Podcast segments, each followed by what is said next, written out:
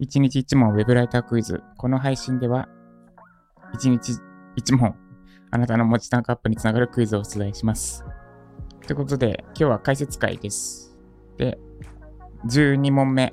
チャット GPT に仕事を奪われないためにできることはなんかちょっと上調ですね。チャット GPT に仕事を奪われないためにはです。まずはコメントから触れていきます。ちょっと私がずれてますけど、そのままいきます。で、まず、ハムカツさんから、チャット GPT の弱いところは記事の出所がわからないことです。クライアントワークをする上で参考記事やエビデンスを示す必要があります。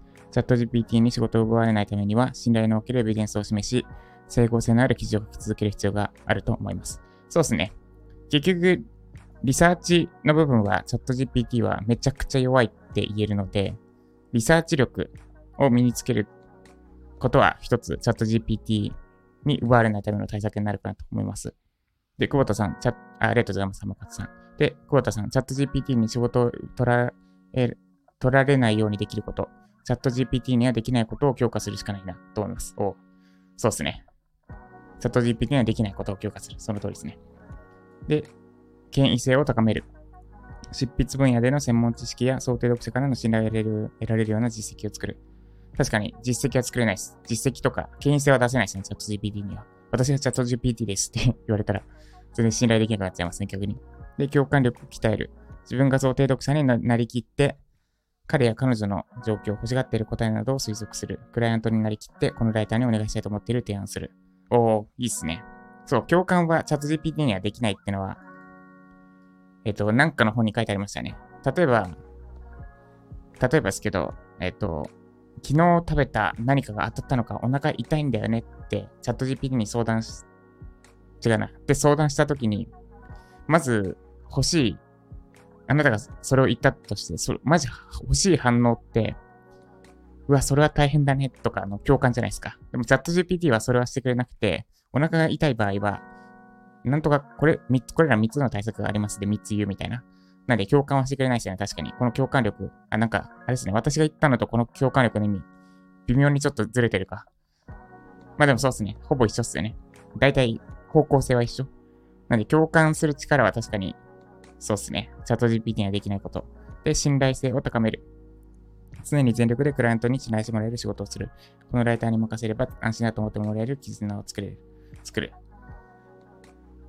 そうですね。3つ目はチャット GPT 使いながらでもできそうだけど、できそうですね。以上、すべて現状に自分足りてない力なので精進します。そうですね。精進していきましょう。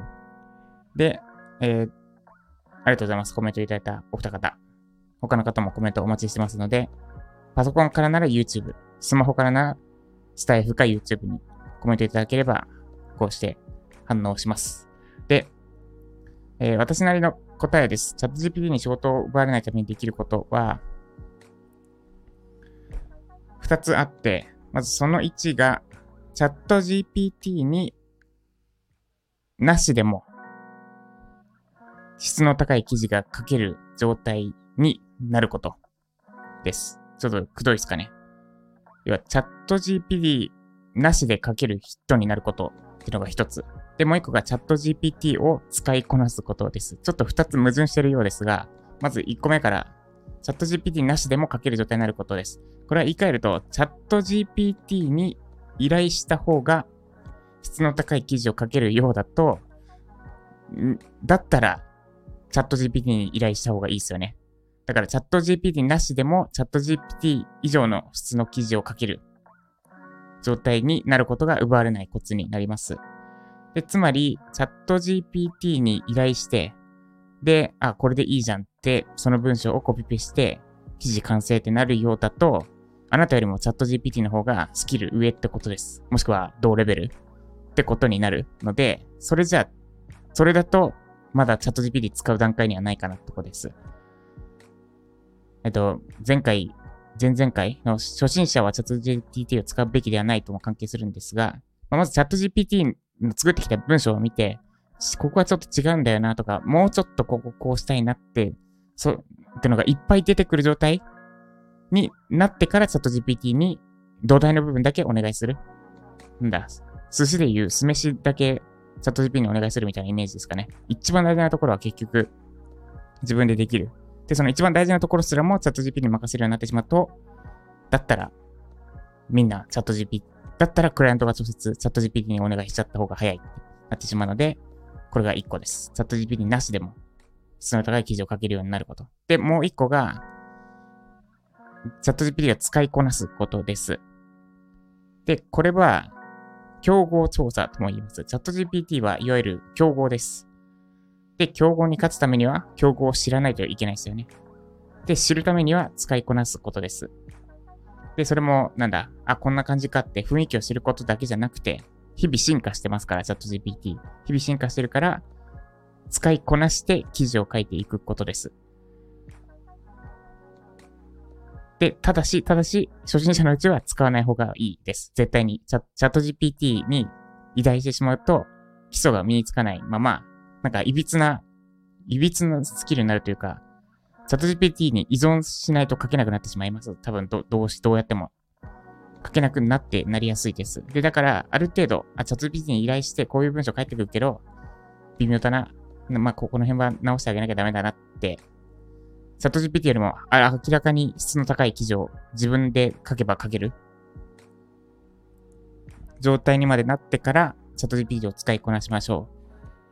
で、どう使いこなすかっていうと、まあ、とりあえずやりやすいので言うと、遂行とか誤字脱字チェックとかです。あなたの書いた文章を投げて、で、わかりにくい箇所があれば指摘してとか、誤字脱字があれば指摘してとか、まあ、その辺のスクリプトの話はちょっと今回それるんでやめとくんですが、で、使うことです。で、使えば間違いなく効率化はされますし、使わないとなんだ、そのチャット GPT によって効率化できる部分が効率化されない。てか、使うと、よりあなたが力を入れるべき箇所に力を入れられるようになります。寿司で酢飯を、まあ、酢飯も力入れるべきとこだな、多分。なんですけど。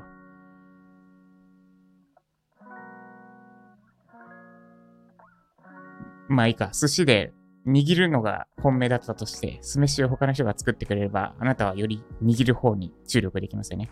で、チャット GPT の使い方ってそんなイメージかなと思ってます。で、だから、寿司でロボットが作った寿司と同レベルの寿司しか作れないようだと、ロボットに仕事を奪われますし。で、かといって、ロボットがどんなことできるのかを知っておかないと、どんなクオリティのものをできるのか。